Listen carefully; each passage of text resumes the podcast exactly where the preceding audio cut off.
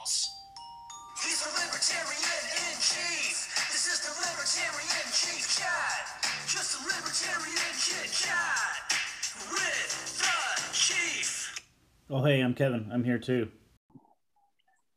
All right, welcome to Chief Chats with Kevin Hobby and Todd Hagopian. I'm Kevin Hobby. And I am Todd Hagopian, and we have a very special guest today, uh, one of our opposites attract type thing. Uh, Brianna Coyle and I are very good friends on Twitter, and she has come uh, to visit with us today. Brianna, would you like to introduce yourself? Hello, everyone. I'm Brianna Coyle, also known as one of the firebrands of the Libertarian Party. um, I'm terrible with introductions, actually. I always just blabber on and stuff. So please feel free to just lead me and direct me, put a leash around me. Perfect. Well, we always start the episode with um, what we find is that people come to liberty from all different walks of life, and not many people were born libertarians. So, what we like to start with is just where did you come from, Brianna, and how did you end up finding liberty, and what did that path look like? I think a lot of people benefit from hearing the different uh, paths that people took to full blown libertarianism. Okay, so this is one of my favorite stories. So I basically became a libertarian by being a high school dropout. Um, and it's, it sounds weird when I say it like that. But really, my troubles with the education system is what led me to listen to Larry Sharpe. And that is how I found out what a libertarian was. And then from there, there was the whole spiral of being against authoritarianism, learning more about the party, reading the platform, and naturally, a lot of my views just clicked. And then I started uh, becoming more involved in party spaces online because, you know, libertarians was new to me. I only knew about Democrats and Republicans. I already knew their talking points, but libertarians was like a whole nother ball game, a whole different world. So then there was many conversations that I had with more radical libertarians who were essentially anarchists, and I was like, wow, these people are nuts. But then I became the stereotype of how people say in six months you go from minarchist to anarchist. And here we are now. yeah. so you brought up um, being in these libertarian spaces. Um, what did what did you get started with, and kind of how did you progress through that? I know that you're a big part of Outright and a couple of different groups. Do you just want to take us through what you started with and where you ended up? Um, yeah, sure.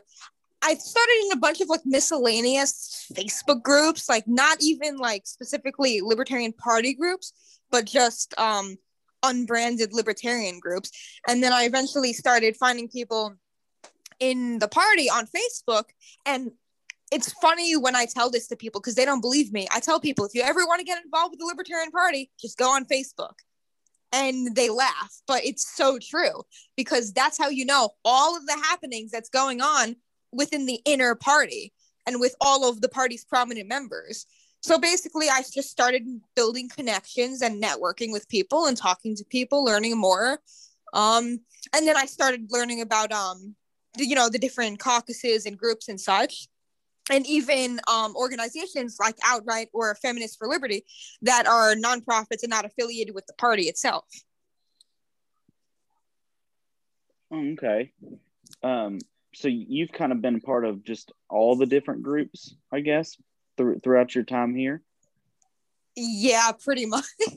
throughout my small amount of time here, I've been in libertarian spaces since 2018, and goodness, it's been a ride that's actually when I got involved too. So we've been here the same amount of time. Oh um, wow. Yeah, yeah. Um, some people get like a false idea that I've been here a little bit longer. I wish I would have got started whenever I was. You would have been 18 when you first got started. 17. I think I, I think I was 17. Yeah. Yeah, that's crazy. It's crazy to think that you've made such a such a big impact in such a short amount of time. So, um, you want to talk about some of your work with Outright and what you're doing there? Uh yes, sure. So basically, to those who don't know, Outright is basically a LGBTQ organization that promotes libertarian values and pro GSM values in the Libertarian Party. So I am the outreach director of Outright. It's a tongue twister sometimes, but um, basically what I do is I work with people who want to get involved on the front face of the organization. So that means things like social media or um, going to conventions and tabling, which unfortunately because of COVID, there has been a lack of conventions to table at and events to table at. But I'm trying to work on getting new literature because a lot of literature that Outright had was outdated from I think like 2008 or so. So I'm looking to get new literature to all of the conventions, all of the LP conventions, as well as literature at Pride events in people's local states uh, and counties.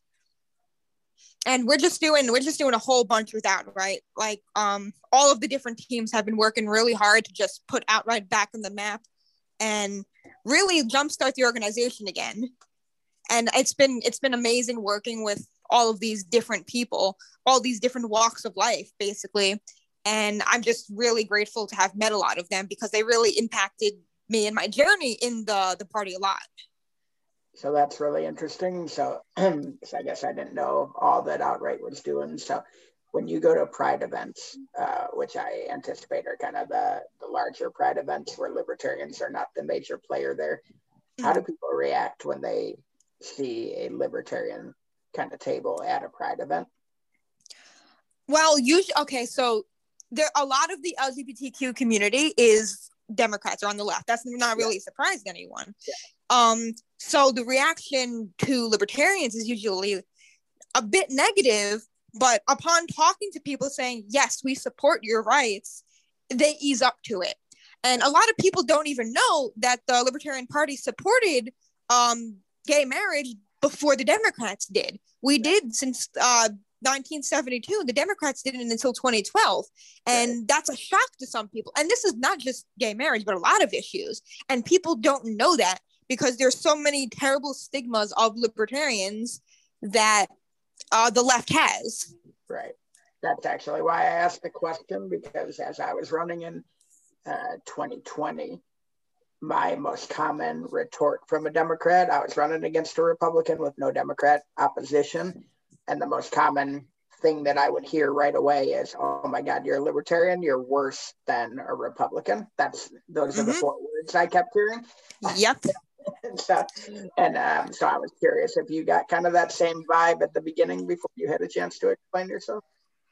Uh, most definitely. And the the reason that I don't attack those people immediately is because I ha- I understand exactly where they're coming from because I have come across libertarians that are indeed worse than Republicans, but most often than not, they're not even libertarians.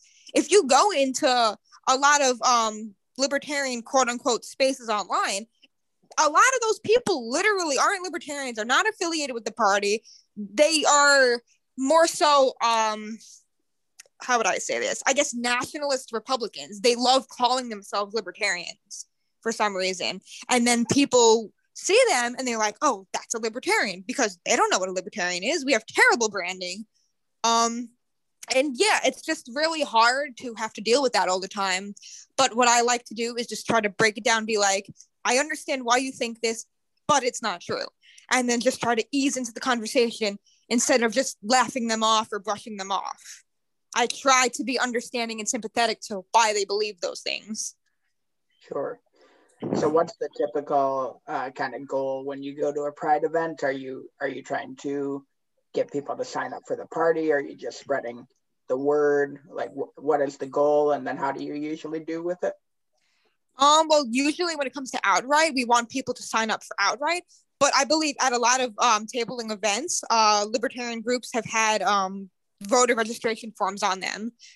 Uh, most of the time, when you hear about tabling events in like local communities, people always have voter registration forms in the states that you can register libertarian, and New York is one of them. But um, that is definitely one of the priorities, but it's hard. It's definitely hard at those sort of events because a lot of people they don't want to be dealing with political solicitations. You know, they're just there there to have a good time, to spread a message, whatever the case is. But it, some people do have more positive receptions because a lot of people don't feel like they have a place in the two party system.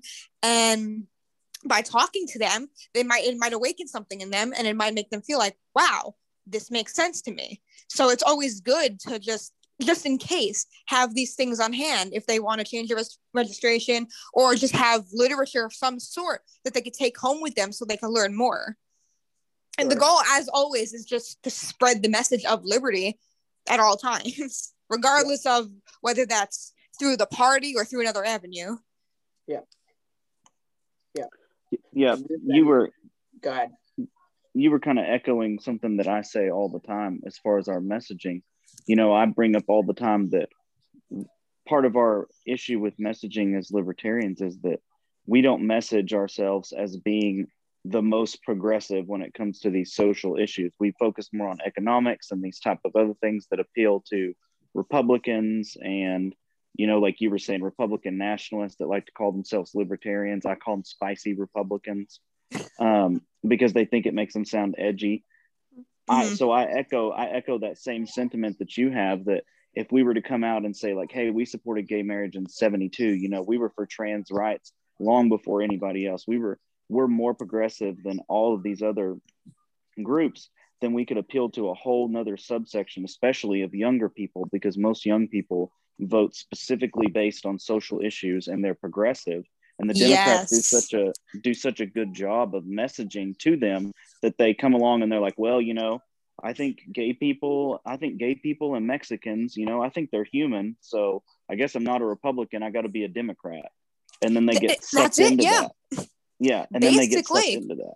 Yeah. So what do you think that we could do to improve our messaging as far as progressives and and the left and showcasing that we are very socially progressive and things like that? Okay, well, the first step would to be breaking down their their previous connotations of libertarians. I think Spike Cohen has done this a bit uh, about debunking myths about libertarianism, things of that nature, and then just saying, yes, we support this, or basically furthering a, a narrative that they have not heard before.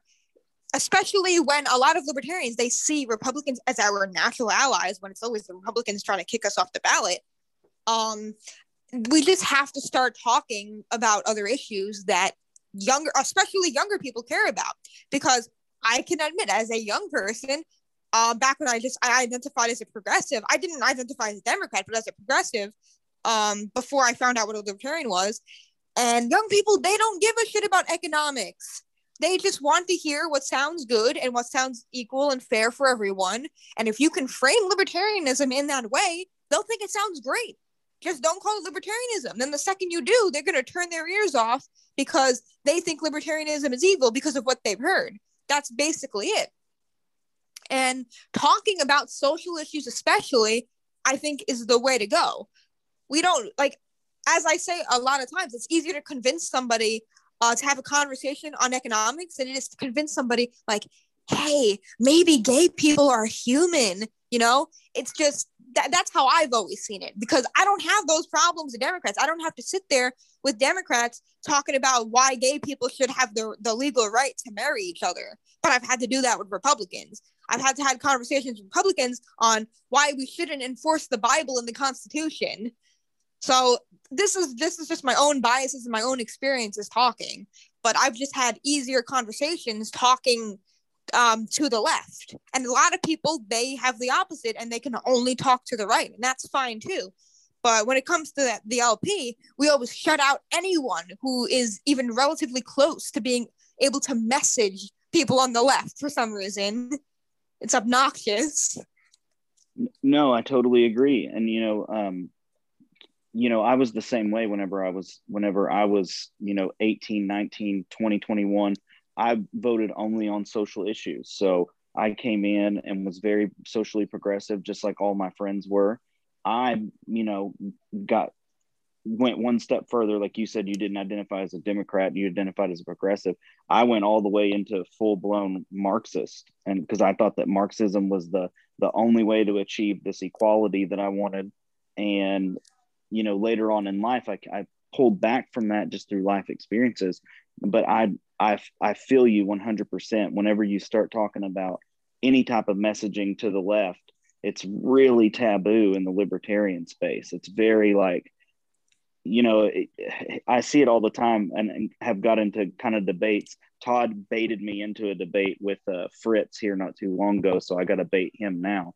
But it blows my mind that we talk about Massie, for example. Massie being this, you know, he's the ultimate Republican libertarian, and people hold him up because he has these three or four libertarian views. Well, AOC has just as many, if not more, libertarian views but we never talk about her. She's demonized within our she circle. is the devil, literally. yeah, even though even though Massie doesn't agree with us on immigration, he doesn't agree with us on LGBTQ rights. He doesn't agree with us on pretty much, you know, most of the platform outside of economic issues. But AOC is right there with us on everything but economic issues. Yeah, pretty and, much. It's just people's own biases because majority of the party is ex-Republican that's just how it is that's just the truth of how the party is and um it's it's just it's very very hard to explain that to people people who hold up economics as the most important thing and not civil liberties or some people might hold up civil liberties more and not economics but there's just it's just hypocrisy either way. And i especially hate it with the the Massie and aoc thing. But even if we're talking about justin amash justin amash i've always liked. He doesn't agree with us in every issue either, but he's definitely a worlds away from Thomas massie in my opinion. And if you ever go on Justin Amash's Twitter and when he's repping the LP, telling people, yeah, yeah, join the LP, you look at the comments, everybody says, not until you kick out Rand Paul, as if Rand Paul was ever a part of the party to begin with. That's how little people know about libertarianism, and it drives me nuts. No, I, I totally. I had to put my microphone on mute while I was yelling at the computer. Uh, but uh, yeah, so I think the the thing that I've talked about for a couple of years now, and the thing that I think libertarians don't understand uh, from a national party perspective or from a recruiting perspective, is in business you have different target markets, and you go to those different target markets um, through uh, segmentation you go through with different messages, different benefits and features that matter to that target market over another. Um, and what you guys are basically saying, um, if you were to look at that from a business standpoint, you would have people dedicated to going after the left with progressive messaging. You would have people dedicated to going after the right with economic messaging.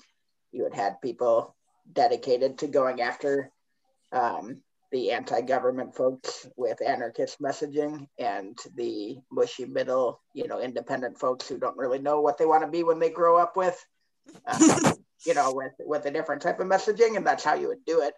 And the fact is, we don't have any of that. We have um, a group of folks who run the party who fight over which of those messages is the right one, when in reality, none of those messages is the right one. All of those, or all of them, yeah. yeah. Mm-hmm. All of those messages have portions of the platform, and all you're doing is highlighting the part of the platform that's most important or most interesting to that segment. So, for example, Brianna, if you had come to me maybe eight years ago and pitched me your version of, you know, the most important parts of libertarianism, I never would have listened to you. You know what I mean? Mm-hmm. Um, so Justin Amash was right next door, you know, to me in Michigan. And so I followed him and and wound up becoming a libertarian way before he became a libertarian, you know. Um, and uh, and that's how he got me, you know, was essentially opening my eyes to I was already there economically, but opening my eyes to some of the social issues where I was like, why is Amash supporting this when I never would? You know what I mean? And it made me dig into it, really question. Mm-hmm my motives. And that's how you get people, though, is you get them on a few of the things that they believe in. And then you start introducing the other concepts. And we are terrible, terrible at that. And it's one of the things uh, that I was going to ask you, because I know you've been involved in a variety of different caucuses just in the mm-hmm. last couple years. One of the things I view the caucuses as is a recruiting tool um, to go out there and introduce libertarianism to those different groups. And that's why I was asking you about the outright caucus and how you approach that, because uh, I think it's a fantastic way to have that initial conversation. uh, in a more targeted way than we ever do from a national LP level. hmm Yeah, I, I completely agree. I actually think that that's what the caucuses should do. But the reality of the caucuses and the LP is that they they're not really doing outreach. They're kind of just doing inreach, so to speak. They're just talking about issues that people care about inside the party and not actually going outside the party with them. Like there's a lot of single issue caucuses too. Like um I think the the sex workers right caucus, for example, right? That's a single issue caucus, or the the pro choice libertarians caucus. That's a you know single issue caucus. But then we have caucuses like say um the lib sox like they don't they don't actually go out and recruit people to the party that was never the caucus's goal or intent right and i've been involved with quite a few caucuses the reason why i like the radicals so much is because they're just straight up with their messaging regardless of i understand the point of trying to ease people into it but i can also see how that can cause problems in the party because the party is so big tent and nobody knows what the heck we stand for. And it gets frustrating when um when i'm over here on the internet being a smartass to people saying yeah the libertarians believe in this and i got people saying well no you don't. Libertarians don't believe in open borders. And i'm like yes we do. It's in the platform. But people refuse to read it. So um what i wanted to talk about a bit is the radical caucus platform was actually the lp platform before 2006 in 2006 a bunch of delegates basically came forward and just yeeted the platform. They just said goodbye, LP planks. And then it went from, I think, 61 to 15, something like that. And from there on, a lot of people just forgot a bunch of the issues that the party used to talk about and stand for. A lot of libertarians in the party, of course, still talk about and stand for them, but publicly, people didn't know. Like, if you spoke to like um the average voter, either they know what a libertarian is and they're wrong, or they never heard of a libertarian before. And that's why the goal of caucuses should be outreach in the first place. The only problem that I see with that is if you're doing too much outreach on single issues and you're not talking about a variety of issues, I feel like you're just going to bring in a bunch of people who only care about one or two things and not the rest. And that's what I that's what I feel has happened in a lot of ways too. When we have a bunch of statists coming in the party and then they're getting into positions of leadership and they're over here saying we got to back the blue and stuff like that. It's just I, I find it super cringe.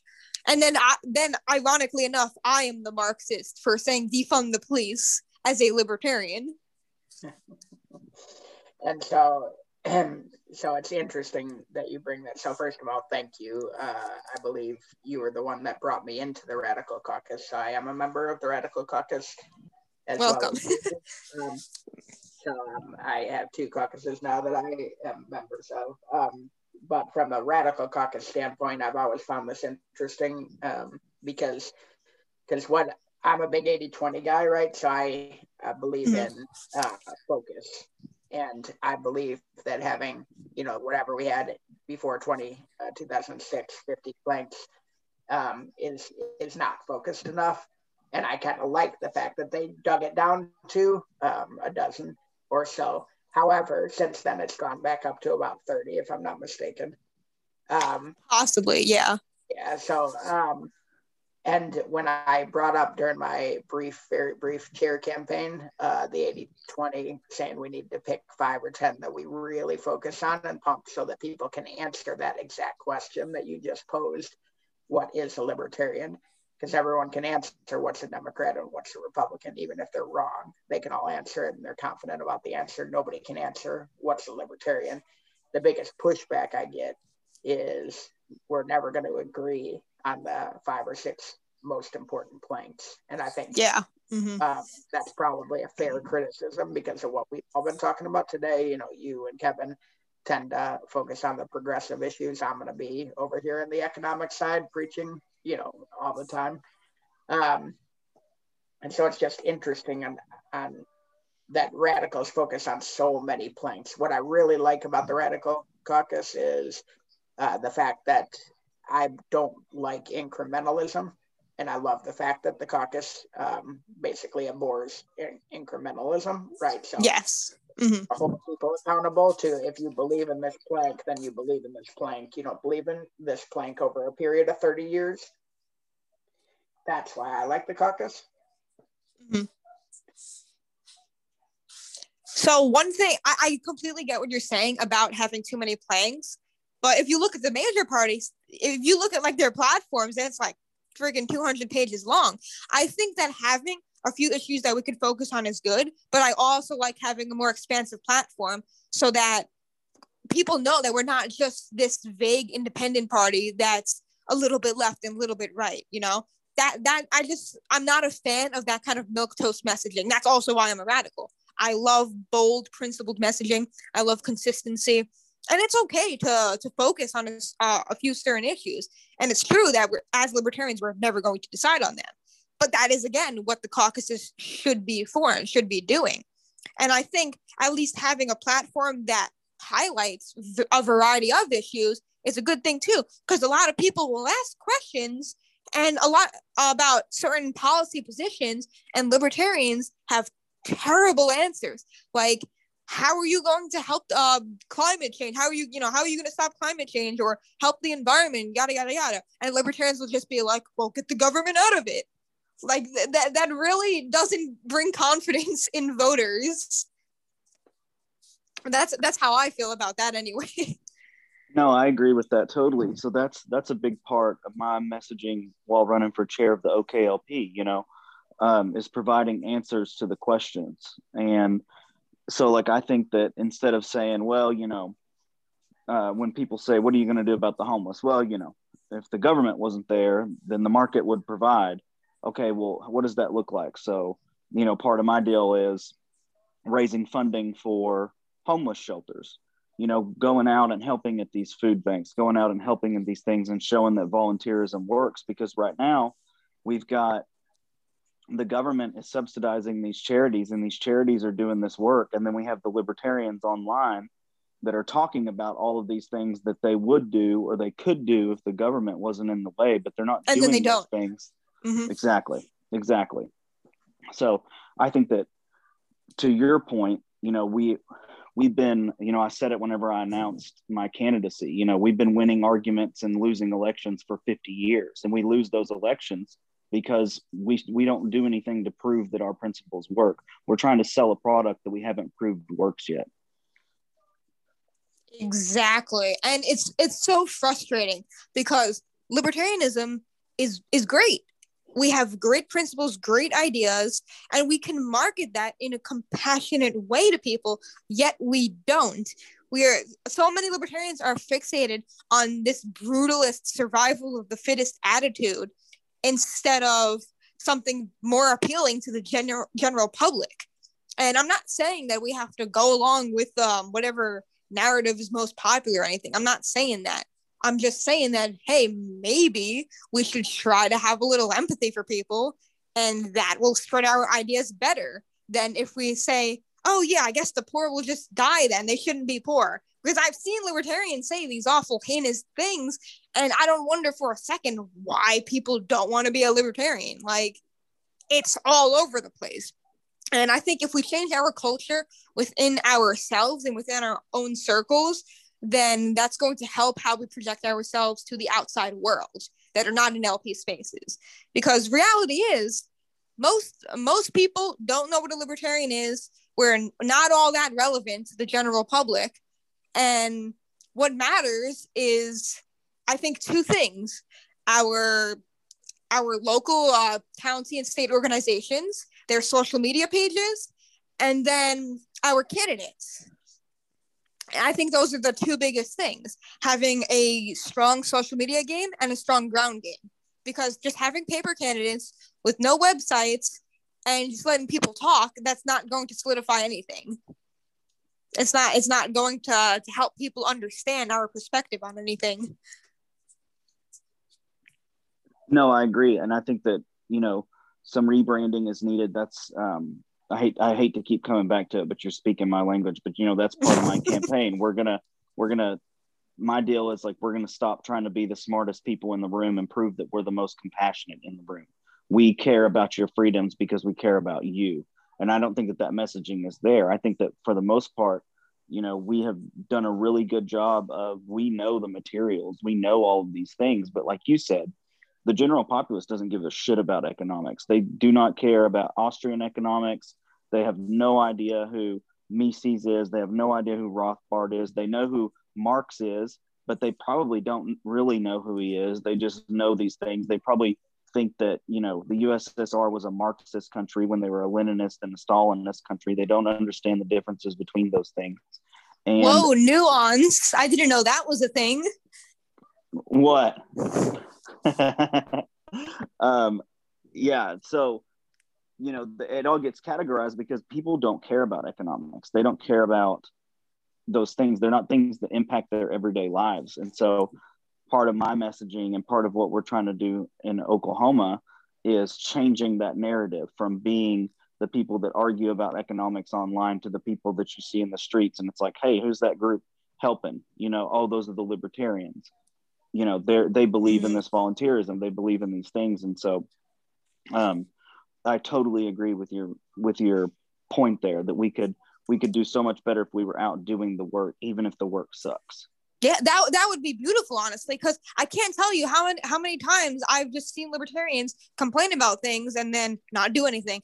Like I personally, I went to a few Black Lives Matter rallies in the heart of New York City, and then I literally got called a Marxist for supporting them, and I was like, eh, um, okay, I was handing out water bottles to people in my community, but whatever. Um, and it's just ugh, I completely agree with everything you're saying. Like, you have no idea how much it resonates with me. No, um, I think that that that messaging will resonate with a lot of people. It just hasn't been put out there. You know, we uh, because there's so many intelligent and smart people within the party, they just assume that everybody has the same. You know, like you and I. I whenever I see somebody, I automatically assume that they have the same values as me, you know, that they're compassionate, that they care about these social issues, when in reality they don't. And I think the same thing happens from the other side. You have people that, you know, they believe in economic principles, they believe in Austrian economics, they believe in these things, and they just automatically assume that everybody else does. And it's kind of like a, you know, it's a it's a bias that you have coming into the conversation and I think that we do a really bad job of carrying those biases whenever we come in. And even amongst ourselves, you know, you you see this dynamic. It's not as bad as it used to be, but you know, I made a tweet the other day about I think that we're we're like Sisyphus. We're bound for to forever have to put up with the same thing daily over and over again. Only instead of pushing a rock up a hill, we have to watch Dave Smith and Archie Flower argue on Twitter all day, every day for forever and never come into a consensus. That's a, that's our punishment. Pretty much, and um, I I hate to say it, but the Libertarian Party has always been a party just filled with nerds. Like that's not a bad thing, but it also shows why we're so tone deaf when it comes to talking to issues that uh, the majority of people care about. Like like you said, a lot of they don't nobody knows who Mises and Rothbard is. And I I also find it particularly funny how we're always highlighting um, just maybe one or two individuals and just forgetting about the rest of the people that literally made the party function, like David Nolan or um, John Hospers and Tonie Nathan. I always bring that up, and everyone's like, "Who?" And I'm like, "Yeah, the, you know the the people that kind of ran the party when the party first formed, or you know, in the first 10, 20, 30 years of the party. Nobody knows." And um, right now, the majority of voters, what they care about, unfortunately, is the culture war. And I think it's a very, very bad idea to feed into that because there, there is no winning there. Um, and that that's really what I've been seeing more and more, just um, polarization and more partisanship happening right now. And the middle is just getting squeezed out. They're basically either just joining one side or the other. They're not really a lot of them aren't coming to us. They're not finding us when they could be. Let me ask you guys this. So you're both left leaning compared to me i think it's fair to say. Um, the I think one thing you mentioned earlier brianna is that everybody gets kind of drowned out as soon as you start pitching left leaning libertarian politics inside the party how do we go about getting this fixed? And what I mean by that is in the in the Democratic Party, for example, you have AOC who's out there spouting and the squad who's out there spouting, you know, the progressive politics. And then you've got the folks like Pelosi and Biden who are out there spouting more of the conservative, quote unquote, conservative Democrat um, politics. And they come after each other every once in a while, but it's not um, a feature, it's a bug. You know what I mean? Like 90% of the time, they're just talking to different audiences. Mm-hmm. People happy, and then 10% of the time they're infighting. Obviously, in the Libertarian Party, that's that's reversed. Um, how do we go about getting positive um, voices out there on each side without having all of the the other folks that happen to believe, you know, in the other side attack them and understand the fact that they're both doing good. You know what I mean? So that's one question. And then the second question is is from a left libertarian standpoint, who out there should we should we on the right uh, be listening to more and understanding that they're helping the party and help them elevate their voice when I do run into somebody that's on the other side of the aisle. You know what I mean? Okay, I'm, I'm going to try to be quick so I can let uh, Kevin answer too. Um, I think the first thing we can do when it comes to um, the the left and right, quote unquote, in the party is basically talking about bottom unity or the, the concept that there are both left and right libertarians because right now a lot of people still don't understand that they refuse to believe that and that that's one conversation that needs to be had first and foremost. Like you can say hey i'm not a left libertarian because i think this is wrong right? But saying left libertarians don't exist it just makes you blatantly incorrect. And that that's what i have a big problem with. I don't give a damn if you're not a left libertarian or you're not a right libertarian. I don't care. I care about invalidating the existence of different theories and stuff that have existed for hundreds of years right um you can make an argument that the lp has always been um uh, right wing or right leaning and that's true but there also has been left libertarians in the party like karl hess for example who worked with uh, rothbard on um, some LP newsletters way back when. But um, and to the to the second question, when it comes to left libertarians, or at least libsocs, right? Because there is a differentiation between some left libertarians and libertarian socialists. But when it comes to libsocs, I've noticed that a lot of them they don't have public figures. They don't really have people that are interested in, I guess, being being a voice, if that makes any sense. At least that I've seen. It's very interesting, at least, at least in the LP. I'm not sure about uh, uh, left libertarians outside the LP because a lot of them exist, but they drop the word libertarian entirely. That's why when it comes to anarchists that aren't in the LP, most of them are leftists. They just don't call themselves libertarians because of the, the left and right hostility over the word libertarian itself. Uh, I think is that did I cover your question or no? Did I jump over it? No, you you did fine. Is there anybody out there on the left hand side um, that we should really be paying attention to day in and day out that you think is doing the right work in spreading this message? Hmm. I think honestly, I, I'd have to say, I, Kevin. There's a few other people um, that I could possibly say. Maybe my friend Henry Connolly. Um, but I'd have to really sit down and think because a lot of left libertarians in the LP, they aren't very loud voices outside the LP. A lot of them haven't been candidates. A lot of them, you know, don't have large following online, et cetera, et cetera, et cetera. And we should be um, lifting up people with different ideas and stuff. But it's it's especially hard when you got people in the party trying to, you know, drown them out and whatnot. So it's just very difficult for left libertarians to even exist in the LP because there really isn't that many of them in the LP to begin with. Like everyone likes to make jokes about how the, the Libertarian Socialist Caucus has like is like uprising and like gonna take over the party, but like that's not happening if you've ever been to a meeting. That is definitely not the case.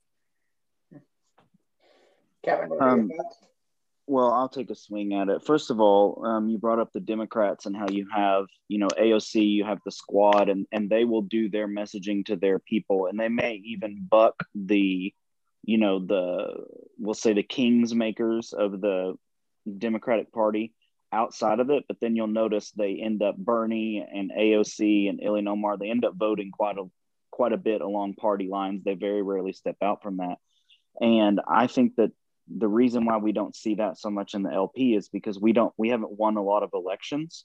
What happens with the Democrats is they have a winning formula and they have winners and they continue they know that their power comes from winning elections so like you know the winners winners write history the same way that winners write the present they go along with who's winning in order to keep that power once we start winning more elections especially left and right libertarians and you see these two messaging dichotomies kind of come together you'll have people that kind of say well you know i don't really 100% buy into this. However, it's close enough that I'll support it because we can get behind this candidate to win.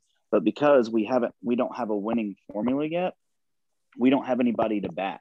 Like we haven't, we haven't had very many win head-to-head races. Even if you want to look at Justin Amash, Justin Amash didn't win as a libertarian. He became a libertarian afterwards. There have been a couple of people that have done the same thing, so they don't really have a winning formula either.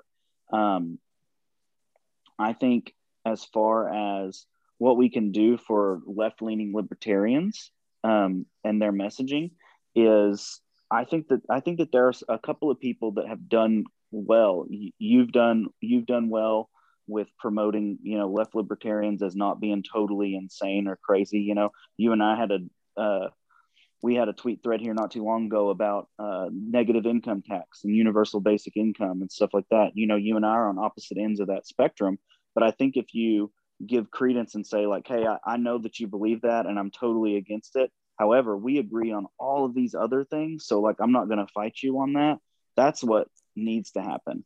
And as that continues to happen, you'll have more left libertarians that kind of gain this, they gain a little bit more notoriety. As far as left leaning libertarians that um, are doing all the good, you've got um, Thunder, Thunderheart in Oklahoma.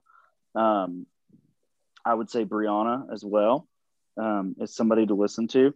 I'll self promote myself. You know, um, these are some of the left libs that are kind of out there and trying to get this message out. As far as lib socks go, um, he doesn't have a huge, huge following. Um, but if you if you really want a good lib sock to talk to, um, I've debated him quite a bit because I'm not a lib sock. I'm left leaning, progressive libertarian, but not a lib sock. Uh, Kevin Davis his uh, mm. Twitter handle is Left Libertine 36. Yeah, do you know him? He's yes, fantastic. I do.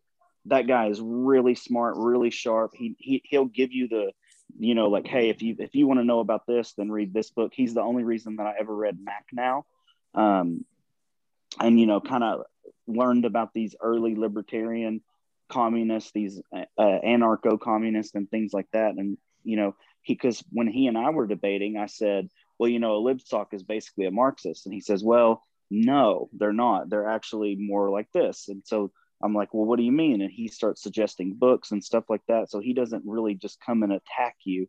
He's offering, like, hey, if you actually want to learn this before we debate, like, here's these books that you need to read so that you can know my material. He's really good. He's kind of underappreciated, I think, when it comes to libsock circles um, because he's very intelligent. He's very smart. And, uh, he's he he has a way of conveying that message.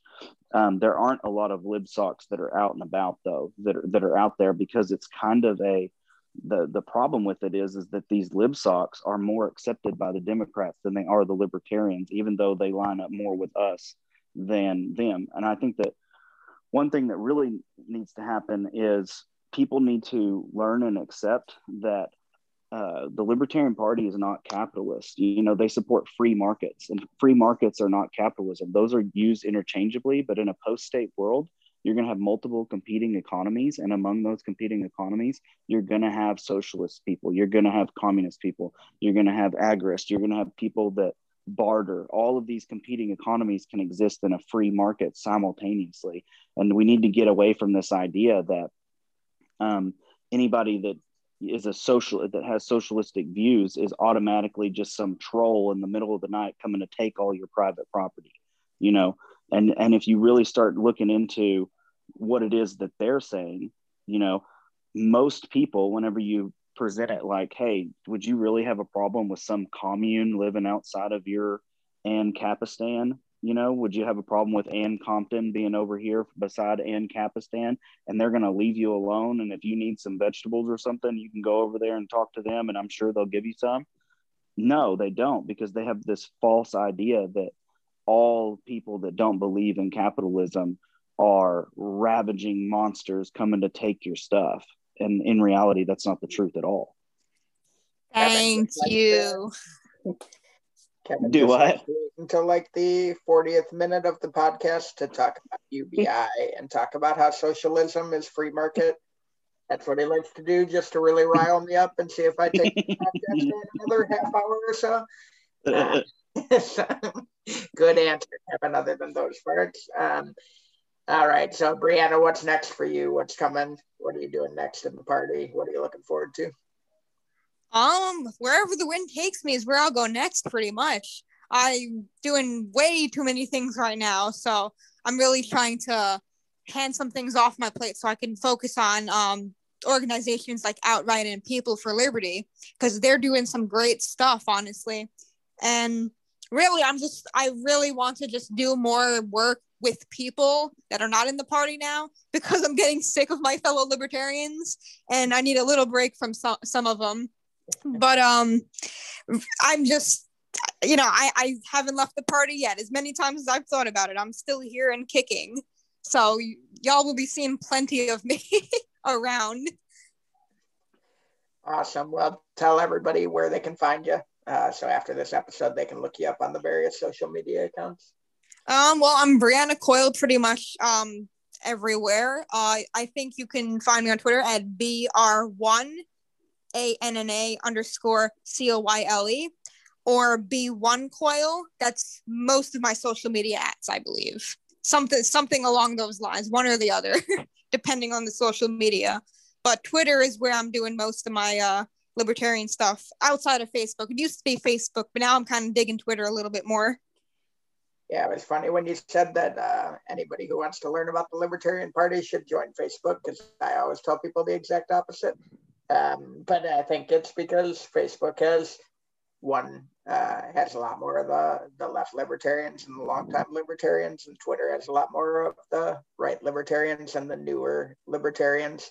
Mm, Well, I found a mix of both in both spaces, but I think when it comes to Facebook, once you start getting um people on your friends list, you start getting recommended mutuals, and I Yeah. think it's just easier to find people that are better connected in the party that way than through Twitter because I noticed a lot of them don't use Twitter, which is really strange because they should.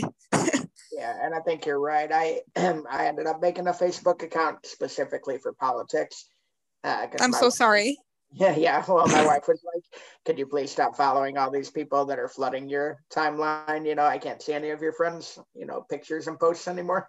so, so I made one specifically for politics and ended up with you know a thousand people immediately just because uh, all those recommendations and other people getting recommended and stuff like that. So interesting. Yep, I, I, get it. I used my Facebook originally. I, this was my second Facebook. I think I was like, all right, this is going to be for friends and family only. And then maybe a few months later, just all libertarians. I hardly ever see anything from my non libertarian friends and family anymore. They probably all hate me now. They've definitely pressed the, the unfollow button or something so they can see less on of me on their timelines. I know for certain.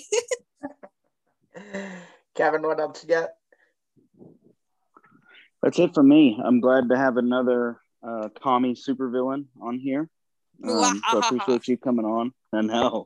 Uh, yeah, I look forward to having you on again. Uh, like I said, thanks for coming on and good luck to you in your future endeavors. I hope to see you at convention. Definitely. Yeah, and th- thanks for having me, y'all, because I, I really enjoyed this conversation. I wish it could go on longer, honestly. I have so many things to say.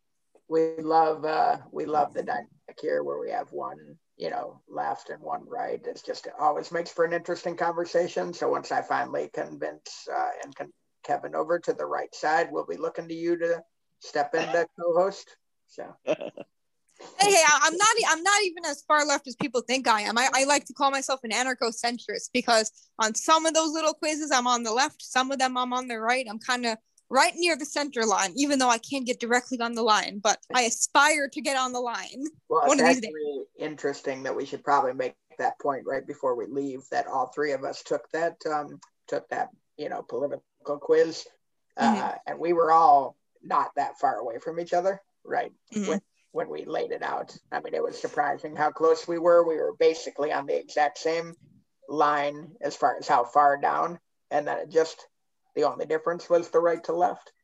Um, Yeah, pretty much. you- yeah, it just goes to show you that we agree on, you know, 90% of what we're all talking about. And then, and then the three of us, luckily, don't spend the majority of our time fighting with each other. But, um, but Yes. it shows, shows how close libertarians are, even when we disagree on, on some major things, we agree on the majority of the platform. So.